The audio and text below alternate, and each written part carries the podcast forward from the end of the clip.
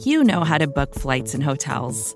All you're missing is a tool to help you plan that unbelievable travel experience. That's why you need Viator. Book guided tours, excursions, and more in one place. There are over 300,000 travel experiences to choose from, so you can find something for everyone. And Viator offers free cancellation and 24 7 customer support for worry free travel. Download the Viator app now and use code Viator10 for 10% off your first booking in the app. Find travel experiences for you. Do more with Viator.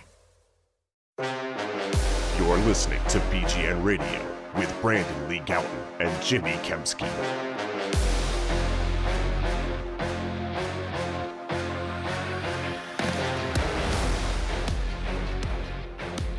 Yo, what's going on, everybody? This is BGN Radio, episode number 267. I'm Jimmy Kempski with PhillyVoice.com. With me, as always, is Brandon Lee Gowton of BleedingGreenNation.com.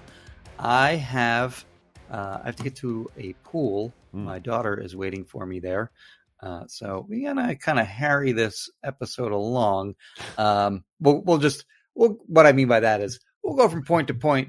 We'll uh, get to a bunch of stuff, but, but we'll move it along uh, in this episode. Uh, but before we do, Brandon, where can we uh, get the best meat snacks in the land? righteousfelon.com discount code bgn20 for 20% off jimmy let's just get right into today's show where do you want to start Well, I think we got to start with the trade that happened during the off day Mhm. on uh, on Monday. Yeah, today's Tuesday. Is that right? All these days are bleeding together at this point. But the Eagles trade tight end JJ Arcega Whiteside to the Seattle Seahawks for uh, we'll call him defensive back. He's kind of a slot corner slash safety. Uh, Ugo Amadi, uh, who I think Sheil used to like back in Hmm. his time with, or uh, I, I don't know if he was still. I, I remember him talking about Ugo at one point. Um, whatever. He's a cornerback slash safety. Um, you know, has actually played in a decent. He's actually has decent experience uh, in the NFL. Has played a bunch of games. Started. I don't. I don't have my notes up in front of him it's like of him in front of me right so, now, but like 12, 14 games. Yeah, something like that started. So had 50 something tackles last year, an interception, a forced fumble. Uh, so he's at least a guy who has played. Um, because I think that Jaquiski, Jaquiski Tartt rather, um, is not working out. He was a signing that the Eagles made in June. Um, he's been totally invisible in training camp in practices that he's been at. Uh, he With was not at uh, a few practices um, uh, in between. But yeah, today uh, the safeties, and I guess, well, I guess we may as well just say this right now since we're on safeties. But um, Marcus Epps was out, Anthony Harris was in, so Harris started. He played, but he got all the first team reps. And then that other safety spot, they sort of rotated guys in like Josiah Scott, K'Von Wallace, and Reed Blankenship got first team reps today. Guys who did not get first team reps, uh, interestingly, were Andre Chachere and Jaquiski Tartt. So not looking good for Jaquiski Tartt with uh, this trade for Ugo Amadi. It's worth noting that Ugo Amadi is in his fourth year, and because he had he he had enough qualifying snaps played his first three years in the NFL, he earned what is called a performance. Uh, no, player performance escalator nerd which means which means that uh, he's going to count on the salary cap for twenty five for uh, two point five million dollars uh, roughly. So it's expensive. He's he's he's an expensive player for the kind of role that he would serve with the Eagles should he make the team. Uh, possible they can get him to lower that number. I wonder if the Seahawks tried to do the same and Ugo said, "Piss off." And they and then they traded him uh, to the Eagles instead. Uh, but of course, the bigger story from the Eagles' perspective is that JJ Arcega Whiteside is no longer on the team. Uh, second round pick, of course, um, in 2019, yeah, 2019. Um, and of course, the irony here is that he now uh, is teammates with the player that the Eagles should have drafted, DK Metcalf. Right. Maybe he can outshine him there maybe he's gonna go there and be like you know what dk i'm the better draft pick after all baby That's right. Um, you know, it's a worthwhile trade, is how I'll describe it for the Eagles. I'm not going to give them a gold star for this because you have to, I think, add the context of, you know, JJ being a bust, which, you know, to his credit, as we've talked about before, I think he did a good job of rebranding himself last season Sure. as total bust into salvageable, like at least contributing as a special teams player. Uh, Enforcer. I was just going to say, Sirianni called him their enforcer shortly after last season. That role clearly now belongs to Zach Pascal, who's an upgraded version of J. Jaw, actually can do some things as a pass catcher. Um, so, you know, whatever. Uh, good luck to JJ. Nothing against him in terms of, you know, I think he worked hard, like you said. He just he wasn't Mhm. good. And, you know, can't he tried. It wasn't it wasn't for a lack of effort, it wasn't for a lack of focus. Uh just just ended up not being that good. So disappointing. Yeah, he'll be a player that's forgotten, I think, pretty quickly, as opposed to you know uh, a player that sort of leaves a distaste in the mouths of Smith. fans for for an extended period of time because he wasn't a jerk. He was, a, he was a nice guy. Sure. Like you said, he played hard. He tried to do anything he possibly could to help the team, special teams, move to tight end, whatever you want to call it. Um, and he just, like you said, he just wasn't. He just wasn't a good Yeah. football player uh, by NFL standards. So, um, yeah, uh, the JJ era is over. To be determined if the Eagles will continue to trade other uh, disappointing high picks, uh, it, such as Andre Dillard. I think that's not super likely, but possible. And Jalen Reagor, which I think is a legit possibility. Um, and of course, uh, we have joint practices coming up Mm. in uh in, and yeah i guess we'll get to that more about that a little bit later but um they begin on thursday and friday i think per, solid performances by guys like dillard and Reagor um are similar to performances that they're putting on tape uh, in preseason games because all these teams kind of talked like they're scout all these scouts talk to each other Yeah. and you know a scout isn't going to trust what a Philadelphia scout says about Jalen Reagor or Right. Andre Dillard, but they're going to trust what a Brown scout says about Andre Dillard or, or Jalen Reagor. So uh, we'll see how they play in these joint practices. But uh, as far as practice goes, I did want to have. I uh, did have one more note. Sorry on Ugo Okay. Amadi. Uh, yep, kind of undermentioned. He did have 14 punt returns for 223 yards in his final season at Oregon, which is a 15.9 average, which is really good. I also think he had a touchdown in there too. So also, you know, you could throw him in the mix as returner as well. I love the idea of a corner, a defensive back, cornerback, or safety who returns punts. That's exciting to me. And there's some juice there. I don't know if he's actually any good at in the NFL. He hasn't done it, I think, since college. But uh, you know, I should I just feel like it's worth mentioning that he might also take some reps there. all right. Uh, practice today. Do you hear that outside my window? no, Okay, good. I hear like something. Was giant that? like dump truck or something. I did hear that, I trucks, think. like rumbling very loud outside. Sorry, everyone. There's a guy blowing leaves outside my house too. I don't know if you heard that or not. Blowing leaves. Uh, anyway, freaking August uh, sixteenth. Yeah, there's they're blowing something. There's kind of debris. Actually, there are a lot of leaves kind of down too, What the because there was I don't know, it was windy a couple days ago, and leaves probably uh, whatever. this has been your BJ Um, radio weather report. practice today. It was practice number twelve of uh, training camp, and it was the last. It was the final media attended uh, practice at the NovaCare complex. So again, we'll have two more joint practices in Cleveland. We'll have two joint practices in Miami. Uh, but this was the last training camp practice in Philadelphia at the NovaCare complex. No pads, just helmets today. Um, so they actually went like an hour and a half today. So it was, it was a decent enough uh, practice. Where do you want to start? I guess we can start with Jalen Hurts. Um, I thought through a certain point of practice, he was kind of more going to have a stock even day. Thought there was some issues earlier on where well, he actually started off practice with a really nice uh, lofted the ball to Zach Pascal in the, in the front right corner of the end zone. Mm-hmm. Uh, Pascal was pretty wide open, but you know credit to him for getting open on that play. Uh, Slay was kind of trailing there a little bit, uh, like a soft spot, I guess, in the zone. And uh, but after that, I thought he wasn't so great because the offense failed to punch it into the end zone after that in this red zone eleven on eleven series where I thought he took multiple sacks in that drill. And there's one play where I thought he was sacked, but he got the ball off to Pascal in the front right, Mm-hmm. uh, back right corner, I should say, of the end zone.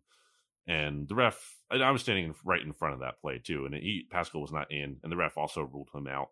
And again, I thought it was a sack anyway. Didn't like you know, play was basically over. Uh, so not the best start, but I think he kind of rebounded. He had uh, a good completion to DeVonta Smith along the left sideline. Also a play that was probably a sack, not his fault on that time though.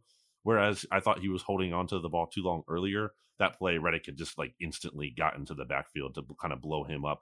Uh, and he, but he ended up rolling left, which is something that is not really a strength of his, or at least hasn't been to this point. And he fired a nice pass, or at least a, a pass that gave a chance for DeVonta Smith to make a, a, really nice leaping catch along the sideline, keeping both feet in. And then I think what was the play of the day objectively, I might take a different play for our standing sake here, what we do at the end. But I mean, I thought he had a really good ball, probably his best, arguably his best throw of training camp when he hit AJ Brown down the right sideline. Uh, a lot of like it, it was out quick, decisive. There was a lot of yeah. zip on that throw. Placement was perfect to beat uh, Josh Jobe, who had been filling in for James Bradberry at cornerback one, and then K'Von Wallace, who was also in. So not the best secondary there, but still, it was a really high quality throw. I thought. Yeah, James Bradberry left uh, practice early today. By the way, went to the medical tent. I don't think he came back, so uh, well, updates will be. He didn't come back okay, in the drills, but I thought I saw him on the sideline. Okay, well, updates will be forthcoming on him, I imagine. Uh, but I agree with your throw on the right on on the on, you know, down the right sideline. Yeah. So um, normally you put loft on that throw and try to lead him down the field, but I thought the throw um, he had he muscled it in. Yeah. You know, had some heat on it because it had to beat K'Von Wallace to the spot, who yep. was coming over from his safety spot. And yeah, I agree. That was a great throw. And um, you know, hard. I mean, it's another decision that the quarterback has to make making that throw, seeing the field, and knowing that the safety is, um, you know, eye, eyeballing that and knowing to muscle it in there in that in that circumstance as opposed to uh, lofting it down the field. Great throw. I've actually thought K'Von was a little slow getting over there, but uh, the throw beat him. Never the throw beat him, and sure. I mean it's not not Hurts's fault that K'Von was slow getting over, but mm-hmm. I agree. Great throw by him for sure. The other throw that I thought was uh, was was good was um, uh, it was a sack again, like you mentioned, and they just kept the, the the rep alive anyway. And he and he rolled to his left, and he threw to DeVonta Smith, mm-hmm. who went up high for the second time in two practices. He he had nice hops for for a pass near the sideline. Yeah. Um, he's good, man. He, he's a good player. He is. DeVonta Smith is very good for sure. I mean, we've been talking about AJ Brown all camp, mm-hmm. and part of that is because DeVonta Smith missed uh, missed some time. But DeVonta is starting to hit his stride, and uh, yeah, he, he's had some really nice catches the last two days. And this one happened to be he was coming back toward his quarterback who was scrambling around and looking for somebody. It was a you know an off schedule play at that point. I mean, play was dead because it was a sack, but again they mm-hmm. kept the the rep alive, uh, and he did a really nice job going up for that pass. Ball had heat on it, and he with good hands snagged it out of the air, kept his feet in, stayed of bounds. He had another catch uh, again along the sideline where he caught it and was hit. I think did you mention this already by Josh Sweat? No, I mentioned uh, the first one you mentioned, who was oddly uh, out way out on on the perimeter. Yeah, ignore that uh, on that play in coverage. Josh Sweat was in was basically in coverage on DeVonta, or he's in the area and he pushed DeVonta as he was making the catch and going out of bounds. DeVonta kept both feet in. Uh, so I mean, the Eagles receivers look good, man. Mm-hmm. With uh, AJ Brown, DeVonta Smith, Quez, we know can do some things and Zach Pascal's looked yeah. good too, as we mentioned as well. So those top four guys, I mean, it's it's the best top four group of receivers I think that they've had uh, in some time. I think that the the best comparison um, would be you know Maclin, Djax, Jason Avant. I don't even remember who their fourth receiver would have been at that time, but I think this this group of four Riley is. Um, yeah, I guess it would be, yeah. Uh, but I think this group of four is is really something is is is really a group that uh that that can that can do some damage this season.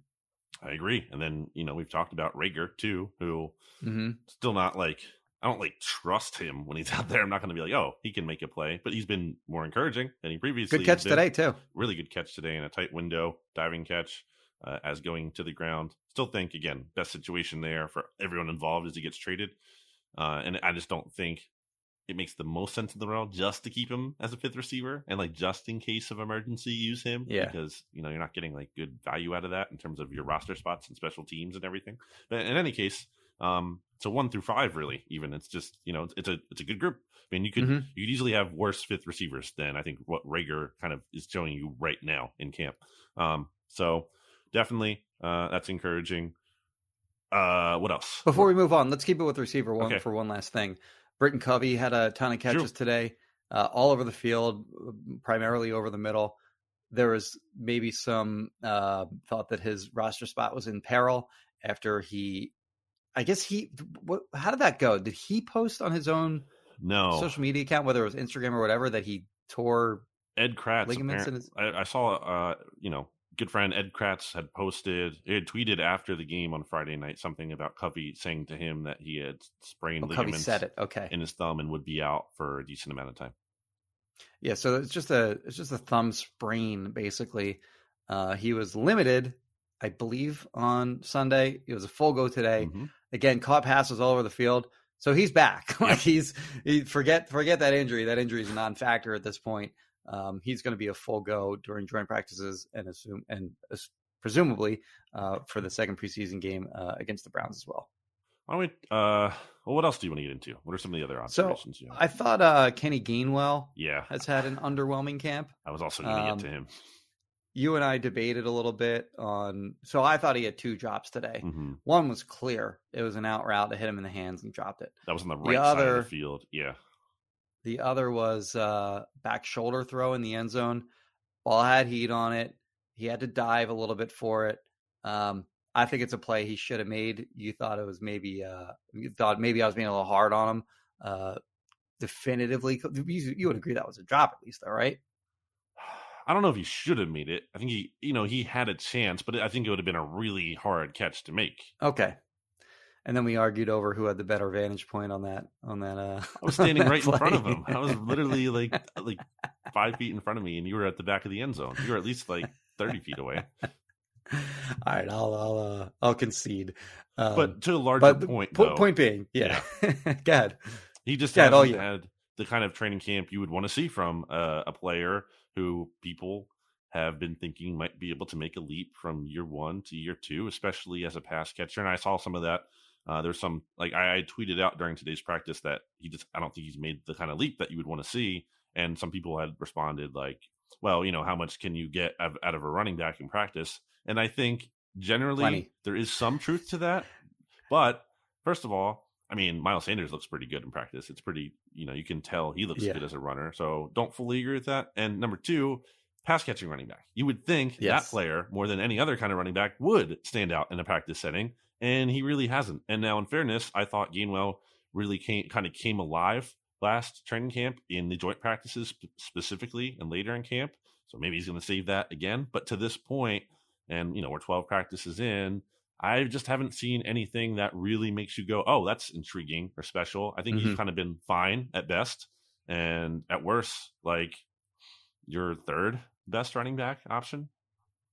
So I think that when you think when you look back to like when Darren Sproles was here, he'd make plays all the time in the passing game during practices. And this is and I'm not even talking like Darren's new and exciting to the team, Darren Sproles. I mean like at, toward the back end of his Eagles career, um, he'd be making plays like that uh, pretty consistently in practice. Like when almost like when it was like, oh, he's back again. Mhm. and then like he would he would have good practices. He would stack good practices and, and make catches all over the field. And Gainwell just hasn't done that. Nope. And when opportunities have, have come his way, he hasn't made uh, you know all the plays that that I think he should has he should have made. And uh, you know, I wonder when you get into the regular season, and I've mentioned this before, but there's a balance that you have to try to figure out between do you want him on the field to create mismatches against linebackers and safeties, or are you better off just putting your best players on the field and throwing to them no matter who they're matched up against? Mm. And I lean heavily toward the latter. Just the play your play your best players are going to win games for you. Players, not plays. Yes, exactly. So, um, I, I've been, yeah, it's been, he's had a disappointing camp in my opinion. And my, like any, any, uh, thought that Miles Sanders is anything other than the number one running back and then everyone else is a distant number two is, uh, is just flat out wrong. I feel like I have more trust in Boston Scott than Gainwell right now. I agree. Not that I think Scott has a limited ceiling. I think he's a nice, you know, kind of backup running back, rotational guy. Um, but I just I think he gives me a higher floor than what Kenny Gainwell does. Um, not that Gainwell has been like a disaster or terrible, but I just kind of underwhelming is what I would say. So that's on him. Uh, anyone else that you want to get to? that's, that's, that's on him. That's on him. Uh, yeah. So I think we should also um, mention Dallas Goedert, okay. who he's one of these guys now that we don't talk about in our practice notes or on the podcast because we know he's a good player. Mhm. We know he's a complete tight end. We know he's got pretty much no holes in his actual game aside from maybe some durability concerns. Mm, drops here. And, And, so, we, so we know what he is, and you know what he is. All the all the listeners, all the readers, they know they know exactly what Dallas Goedert is. He's been dominant, and he like so we have we've talked a lot about how much Jalen Hurts is throwing to uh, AJ Brown. Well, Dallas Goedert is getting a very healthy share of targets as well, and he's connected with with we saw him, you know, have a touchdown, of course, uh, in the preseason game uh, where he kind of like jumped backwards in, into the end zone uh, after like a scissor concept uh, that was a on, on the touchdown, touchdown. wasn't it? Yeah, Like, it's not a normal Uh, touchdown throw. he kind of like it was almost like he was like the goofy uncle, like jumping into the pool the way that he went in. Uh, but he's at a great camp, in my opinion. And uh, I and we mentioned the four receivers, of course, earlier in in in Brown and Smith and Pascal and and and Quez. Dallas Goedert is you know going to be probably the. Who do you think gets more targets? I, I think we, we- I think we we both agree at this point that AJ Brown is going to get more targets than DeVonta Smith. Safe to say. Who's going to get more targets between Dallas Goedert and and DeVonta Smith? It might be Goedert. I think I agree. Yeah. And that's not me, obviously, not believing in DeVonta Smith. I just think reading the room. No, you're like DeVonta Smith number one I fan. know. But just looking at the situation in terms of who like Hurts actually likes to throw to, I think he seems to like to throw to AJ and Goedert more. And now, you know, DeVonta has been getting mixed in a good amount more recently, so that's nice to see Mhm. better balance. But if we're talking about order, I think it's AJ Brown one, Goedert two, DeVonta Smith three. Although I think two and three will be closer as opposed Yeah. to I think it's gonna be a gap after AJ, and then two and three will be close. You look at like w- number one uh, receiver, number two receiver, number one tight end. The combination of those like three specific players. uh, There aren't that many. There aren't that many teams in the NFL that can match what the Eagles have there. hmm Yeah. So, um, yeah. Anyway, bottom line, Dallas Goedert had a big day today, and he's had a lot of big days in this camp. We just haven't mentioned him. I thought uh, he was he was worth mentioning today. I agree. That connection Hurts to Goedert was very active, especially in the red zone when they were doing some red zone stuff. And that first first uh, eleven on eleven red zone sequence, I didn't think was very good for Hurts. But then there was a, a couple, at least one later, where he was actively hitting Goedert a lot, and that was better to see. Um, all right. Uh, anything else before we take a break? Uh, well, are we going to get to Hurts after the break? Well, yeah, we'll do his his stock report Okay. after the break. All right. Well, let, let me tell you about Kristen Roach of Roach Realtors then. Uh, 856 906 9295. Uh, If you're looking to buy or sell your home, God rated Kristen Roach as the best realtor in the history of the universe. Again, 856 906 9295. Brandon, Back after this. Vacations can be tricky. You already know how to book flights and hotels, but now the only thing you're missing is, you know, the actual travel experience. Because is it really a vacation if you're just sitting around like you would at home? You need a tool to get the most out of your time away. That's where Viator steps in. You can book guided tours, activities, excursions, and more in one place to make your trip truly unforgettable. Viator has over 300,000 travel experiences to choose from. Everything from simple tours to extreme adventures and all the niche, interesting stuff in between. So you can plan something that everyone you're traveling with will enjoy. Real traveler reviews give the inside scoop from people who already been on the experiences you're considering, so you can plan with confidence. Free cancellation helps you plan for the unexpected. And 24 7 customer support means you can travel worry free. Download the Viator app now and use code Viator10 for 10% off your first booking in the app. Find travel experiences for you. Do more with Viator. Support for this show comes from Atlassian.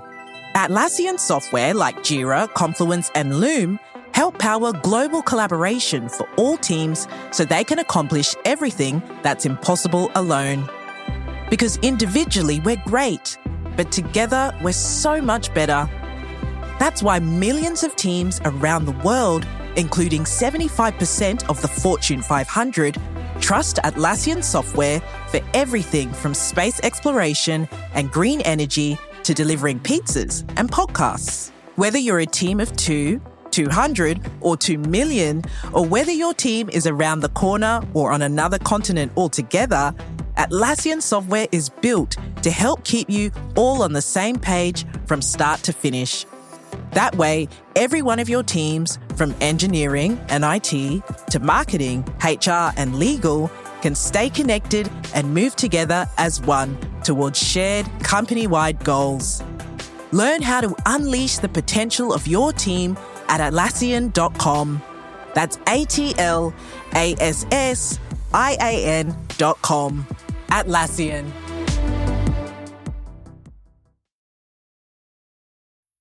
We're back here on BGN Radio, which is brought to you by Kristen Roach, Roach Realtors, in addition to Righteous Felon Craft Jerky, which you can get for yourself by going to righteousfelon.com. Again, no commitment when you just go to the website. Website is free. You go there, you look at what they have, doesn't cost you a thing. If you want to buy something though, use discount code BGN20 for a special time right now, limited offer BGN20 to get 20% off your order.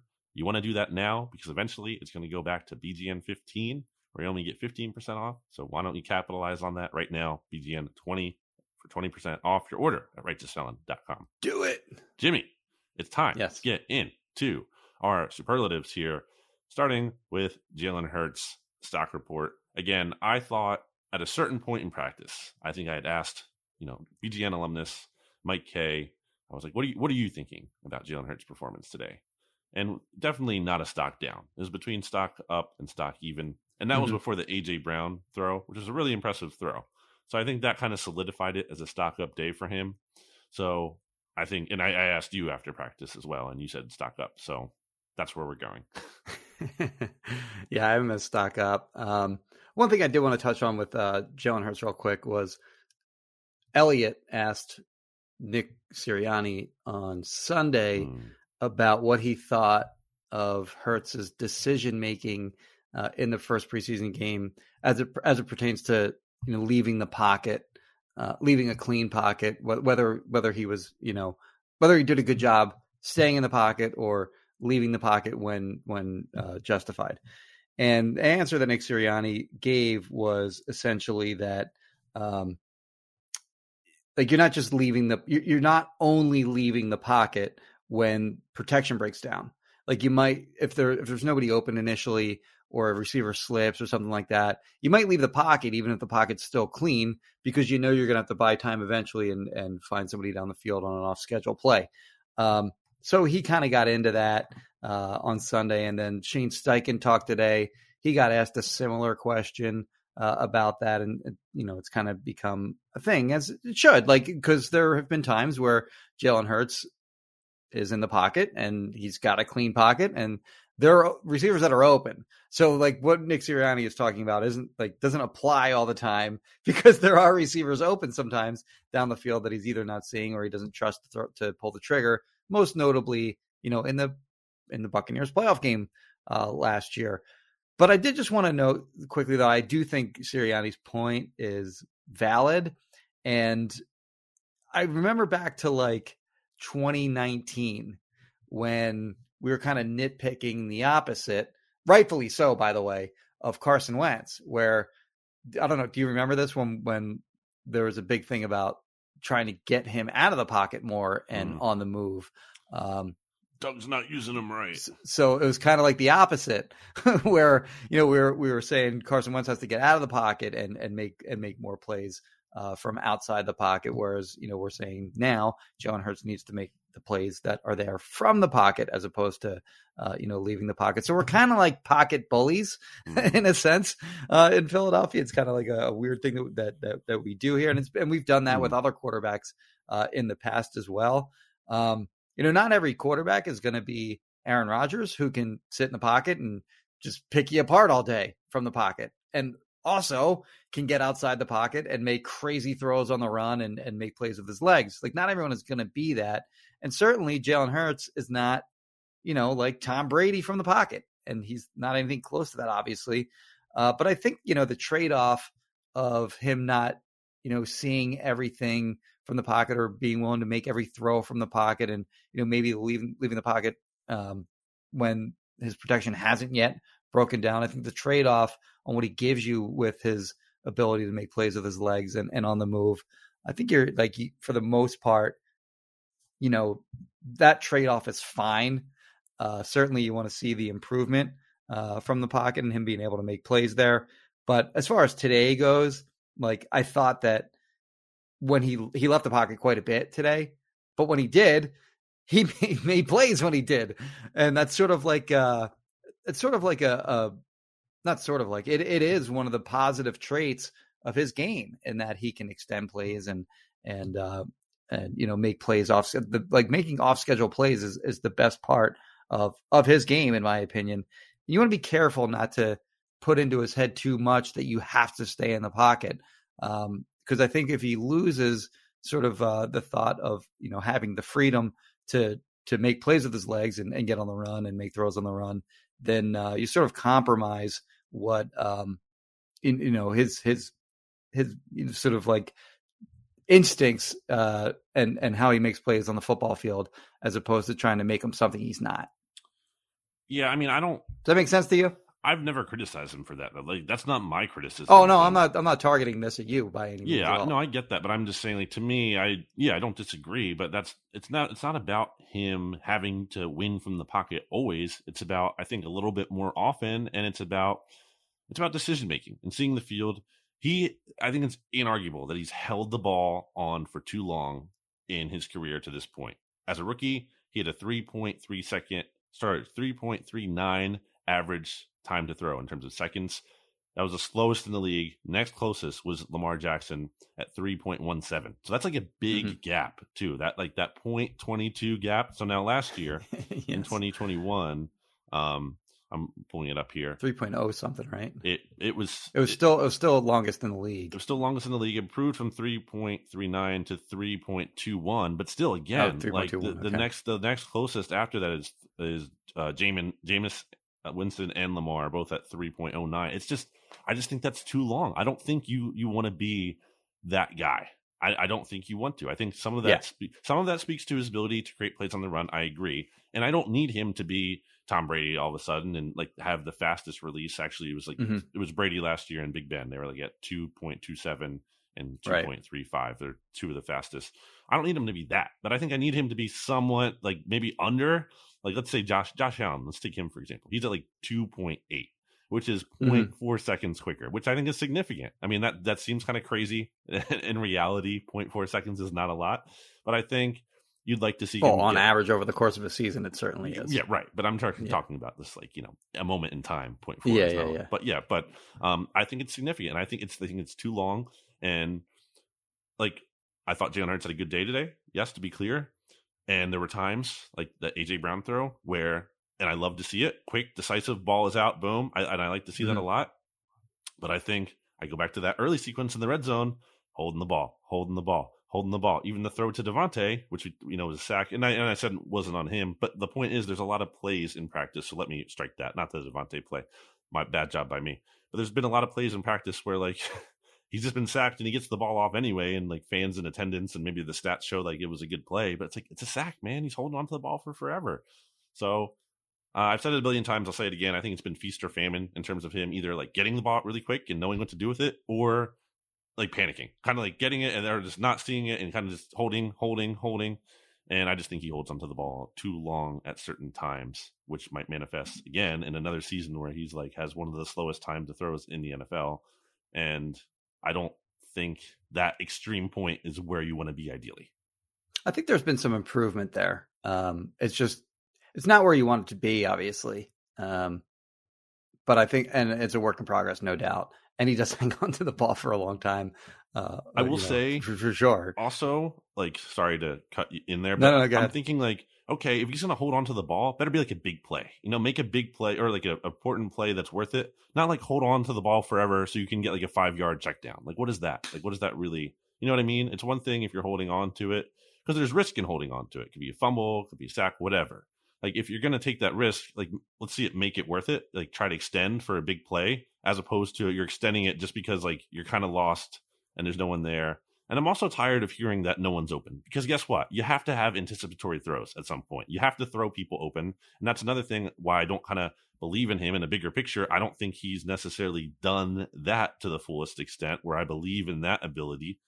where he's throwing receivers open and throwing to a spot and letting them make a play uh, in time like that. So anyway, stock up. Well, he has receivers that are going to get open this year, so that, that's not going to be an excuse during the regular season this year because you know last year his receiver DeVonta Smith and he had Dallas Goedert, and beyond that, he's you know Reagor's out there for like 700 snaps, and uh, JJ's out there like sometimes. So like you know it's uh it, he, this year we already I mean we already said in this very podcast already you know kind of went through the receivers and the tight end and how good they're they're going to be this year. Those guys are going to get open, so that's not going to be an excuse this year.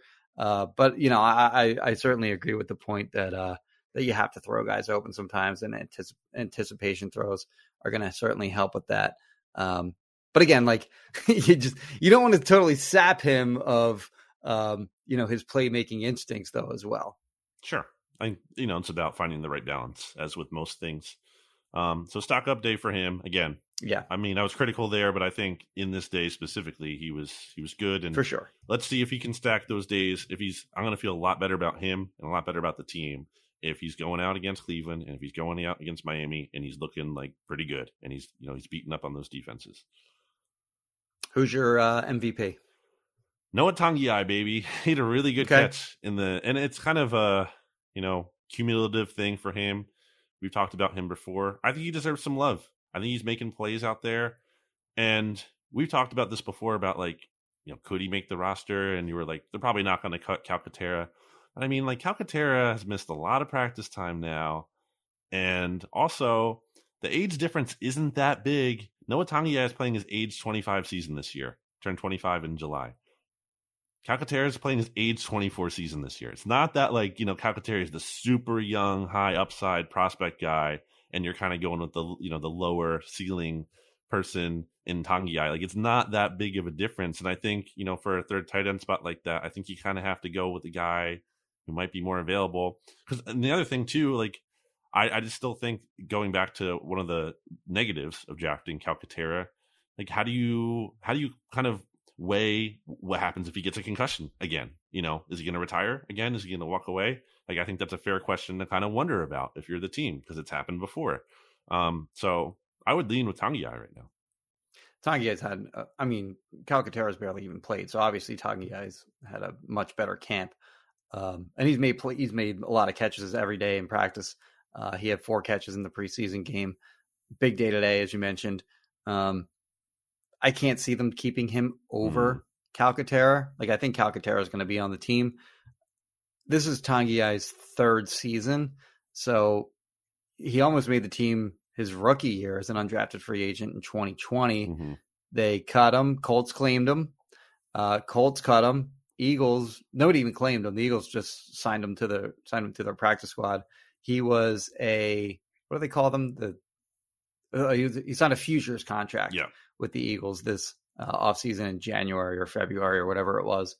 And um, those guys typically, guys with that kind of profile, have a steep uphill climb mm-hmm. uh, to make the team. And typically, if you do cut them at at cut downs, they're you're going to be able to get him back on the practice squad. So I think they could safely bring him back. Maybe. Whereas I think like a guy like Calcaterra is going to get claimed by somebody. I mean, we're talking about a guy who was a six round pick. Um, somebody, I'm sure other teams liked him in the draft, and they go, "What? He had a hamstring injury, and that's why they cut him." Really? I'll take them.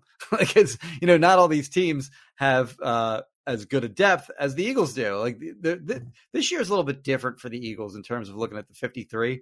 In that, in previous seasons, you could easily get to like 46 or 47 players and feel really good about them, and then you're just kind of like, all right, I guess I'll keep him, him, him, him, and him uh, to get to 53. Whereas this year, it's really easy to get to 53 and you be maybe in like 54, 55.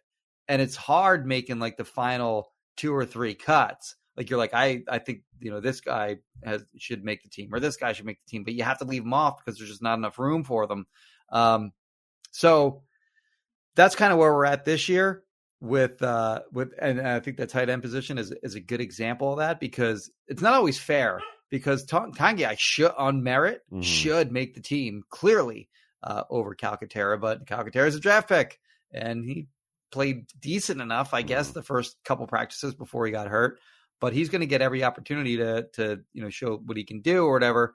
Um, He better get back quick though. Like Yeah. it, it- he can't like just be out into the regular Right. season with uh and and expect to make the team. I wouldn't imagine he's got to get back at some point, uh, or else somebody's going to make the team over him. I would imagine. Uh, but yeah, I mean, th- this is this is a, I think Togiai's Camp is a clear example. A potentially clear example if, if he gets cut of how unfair uh, training camp can be for some of these guys. Maybe the Eagles wouldn't mind if Calca- Calcaterra came back like a little too early, and then you just tweak- IR him.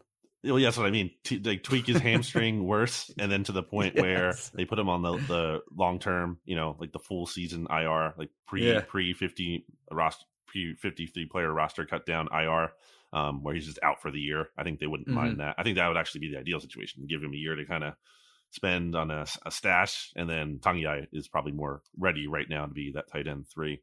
Yeah. Um, but yeah, I'll give my MVP point to him I think he's had a good camp. And oh, and I, I don't know if I even described the play, but the play was that Gardner Minshew kind of floated a ball into the end zone high where Togiai could make a play on it and the defense couldn't. And he basically just mossed Andre, Andre Chachere, just went up, got it, caught it like right over. And Chachere didn't even have bad coverage, just wasn't as big as him, wasn't able to defend it. And uh and offense was pretty fired up about that play too. Like the everyone was in the end zone celebrating after that one. That was a that was a pretty legit catch. And I think I think like the the, the celebration there kind of spoke to at least at some level like players being happy for him. Like that's a guy who's had a good camp. Uh-huh. You deserve that play. We're all happy for you. Like you you deserve that touchdown. So sportsmanship. I'll actually piggyback off that play too. Okay. I, I thought he had separation Okay. on Chachere on that play. I thought the ball was actually not a great ball by Hmm. Gardner Minshew. It was a little behind well, I thought he him. gave it a chance to make a play. Like he put so it. he put it up. He put it up Yeah, high. He put it right. like the where he had it height wise was Agree. where it had to be. agree. But he threw it behind him a little bit. So Okay. Tangi had to come back for the ball and, and actually gave Chachere a chance to make a play on the ball. But as you said, Tangi mossed him Mhm. in the back of the end zone. And uh and yeah, there's a there's a, a good celebration after. In fact, Jeff Stoutland was yelling at offensive linemen uh, to get in the end zone and celebrate. Like, Yeah. uh, who who did he say? Oh, he- Coyote, get in the get your ass in the end zone. And then Jack Anderson, get your ass in the end zone. Then they had to like run in and celebrate with him. So uh, yeah, that So was funny. that was like a, an, a kind of an exciting play for uh, for you know the, the second team offense against the second team defense. they just like hey uh, Doug always had him do that too. He would he would want the guys to celebrate. Like if you if you Yeah. earn that celebration, go out and celebrate, man. Like you know, right. like it's. I think there's a there's an alpha mentality to that too in terms of like make the defense feel like embarrass the defense. Now that you've scored on them, like rub it in, make them feel even worse for giving up that play. That's right. Um. All right. Uh, who's your MVP? I'm going Goedert. I already talked about Okay. him, so we can just move right along. Who is Uh, your LVP? LVP? I'll let you go first. Uh, I don't know yet. Uh, do, if you have one, let it It's rip. Kenny Gainwell. I mean, Oh yeah, I'll go Kenny. Gainwell. We'll go. I'll go double Kenny Gainwell because Yeah. I think it's because we he doesn't have any yet, right? Correct. It's not that he So had a can go double. disastrous practice, but I think it's just been it's more of a cumulative thing. Didn't have a good Yeah. practice, and also just hasn't had the kind of summer you would want to see from him. Yeah, and I don't have anything more to add because we already touched on him earlier. So, uh, what's your play of the day? It's to me, I'm actually I feel like you're going to go. Are you going to go with the AJ Brown one? I'm going the AJ Brown Okay, one. so yeah. I don't want to double up on that because I feel like it's not fair to give. And and poor Noah Togiai, kind of getting uh, shafted a little bit here in the play of the day that there was other two There's catches. a bunch of good plays today. But I did give him the MVP. Yeah, and there were good plays, so it's tough. But I'm going to give the, the DeVonta catch along the left sideline. I was right in front of that too, and that was just like really. I just thought it was incredible how not only again does he leap up and get the ball pretty high, but like the ability to keep two feet in bounds, and it's so clearly like he's just so under control, and it's such skill. It's not just luck. Like he's very he's such a technically like a, he's a precision player. He is very skilled. And he's deserving of it. So I'm biased. He doesn't look as skinny to me this year as Okay. he did last year. I mean, he's still very skinny. Mhm. Like, let's not get that twisted. But I, I feel like last year when we first saw him on the field, it was like, wow, that guy is really skinny. Mhm. And I kind of don't feel that way about him this year. I think he put on some muscle. All right. Does that seem right to you or no? I don't notice a huge difference. I I, mean, he looked disagree with what really skinny to me last year. Maybe I'm just used to him at this point. Maybe that's all it is. I don't know. Hmm. We don't have any like vertical jump numbers on him because he didn't compete at the combine or pro day because he was hurt. Well, Um, or was he hurt? I don't remember how that went. he just I don't think he down. wanted to participate. Okay. but he's got hops like he, that. He can get up. In the last two practices, he made two plays in which he went up and and caught passes that were, you know, uh, not not every receiver would get. Also, like he's not like short. Like he's six foot. Like he's a decent, not like not tall, but he's also not like super short or anything. And he has 69 percentile wingspan. So, you know, he has decent length to him. And his Mhm. arm length is 45 percentile. It's not huge, but he's not, he doesn't have short arms. That kind of helps out too. He's like a spider. He's like a spider. Um, not a big spider fan, not a big bugs fan, I gotta say. Kristen Roach of Roach Realtors hates spiders. Yeah. Do you ever do you, do you ever get those spiders that like jump? The jumping, you talking about Yeah. like the, uh, what are those called? The cricket spider things? Yeah, Yeah, those are freaky. sprickets. Sprickets. Those are the worst. my parents had uh not realized so they had a bunch of them in their basement like that would just pop up over time but i think one time more recently they like looked at the ceiling and there was just like a ton up there and i was like oh my god it was just like a nightmare uh so yeah they're pretty freak i mean like i'd rather those aren't as scary to me because it's like i know it's a cricket and a cricket to me isn't as scary as a spider but they are kind of like the sudden nature of them jumping all around you know what's freaky are the lantern flies not be not like on their own like they're fine when they're just laying around or whatever Yeah. you see one but i've had this happen like i don't know at least like a dozen times i feel like where i'll just be walking outside or even at training camp where i'll just be like you know looking ahead normally not thinking twice and i just like either feel something on my chest or i see something in the very bottom of my peripheral vision and it's something like crawling up my chest and i like freak out because it's those lantern flies i feel like will just like start crawling up me maybe they think Yeah. i'm a tree you know like because they do that like that's what they do like they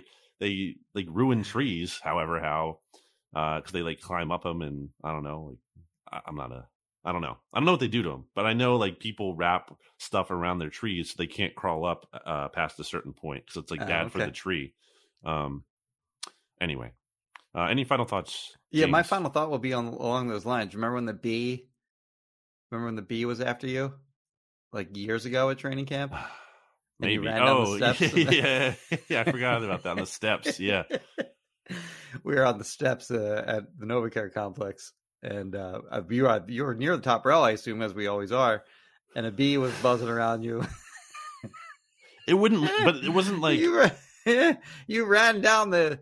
I mean, it's it's how many steps would you say there are? Like 14, I don't- 16, something like that. I don't think it was a situation where I ran at first like Buzz. It was like I was giving it some time and it wouldn't go away. So I was like, at this point, I just have to leave because this thing is just like not going away. and it but and it followed you all the way It down did. the steps and then like even when you got to the bottom like you turned right, Right. and you and you that, at that point you like ran away from it Mhm. and i was i was crying laughing up at, up at the top of the steps Thanks to me. it's funny when a bee is bothering other people Yeah. but it really sucks when it's all over you It, it that is true. Uh, that's a nice final thought. My final thought is a question. And dear people of Ohio, Ohioans, if you will, and Cleveland specifically, although it's more like Berea, Ohio, is where the Browns practice facility is. Lend me your recommendations if you have any yeah that's a good for call food or mostly food, but if any anything else at all pops up, mostly food, but anything else you want to throw my way uh, and Jimmy's way as well at Brandon Gowton on Twitter and Instagram at Jimmy Kempski on Twitter and Instagram. Wouldn't mind hearing some recommendations because we will be out there the next couple days. I fly out on Wednesday. Jimmy, I guess you're driving out tomorrow or day of. i'm driving out tomorrow morning yeah Okay, driving out tomorrow morning. That, that tomorrow being Wednesday, August seventeenth. That's when the Eagles themselves are flying out to Cleveland, where they will practice against Deshaun Watson and the Browns. And by the way, I don't know if you saw this. Did you see Denzel Ward got activated from the? Okay, so maybe he will be out there. As we i was right about. that he was hurt. I wasn't i wasn't 100% on that when i said that on the podcast. Well, so- I had a source who told me he was coming off the pup list, which is why I said it's going to be some good matchups. Clearly, um, there you go. but uh yeah so the eagles will be doing that the next couple of days on thursday and friday. It'll be a good barometer of where this team is at. Uh and then they will have uh, a walkthrough on saturday closed to access before their preseason game the weird preseason rare start time of 1 p.m on a on a Mhm. sunday so that's what's coming up here uh, again, as Jimmy mentioned, no more training camp practices open to the media at the NovaCare complex. So, but for for total left to go, and that's 25% of training camp, right? Because it'll be 16 days at the end of it. We're we're 12 days in. We have uh, one more quarter of training camp to go. So that's what's coming up. Make sure you subscribe if you don't already somehow. Leave a rating, review, all of that good stuff. Uh, check out my practice notes at bleedinggreennation.com, Jimmy Kempski's at phillyvoice.com. Make sure you follow the podcast Twitter account at BGN underscore radio. Make sure you check out our sponsors, Righteous Felon Craft Jerky, righteousfelon.com, discount code BGN20 for 20% off. Kristen Roach of Roach Realtors and RoachRealtors.com, who you can call or text at this phone number 856 906 9295. If you're looking to buy, sell, rent a house, or get some advice, you know, just check in for some real estate advice. Uh, all right. So that's today's show. We'll be back with you on Thursday for a post practice recap podcast recording about the Eagles Browns joint training camp practice. Very exciting stuff. So, Jimmy, I will talk to you then. Goodbye, everybody.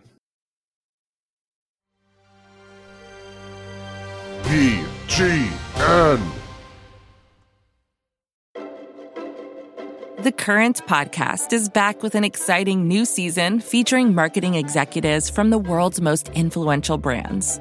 Tune in to hear what's driving conversation in the fast moving world of digital advertising with unique insights from brands as diverse as Hilton, Instacart, Moderna, Major League Soccer, and more. And in this presidential election season, The Current explores what a national political advertiser, like the National Republican Senatorial Committee, and a major CPG brand like Hershey can learn from each other. Listen in and subscribe to The Current at thecurrent.com or wherever you get your podcasts. First thing in the morning, as soon as you wake up, the to do list starts.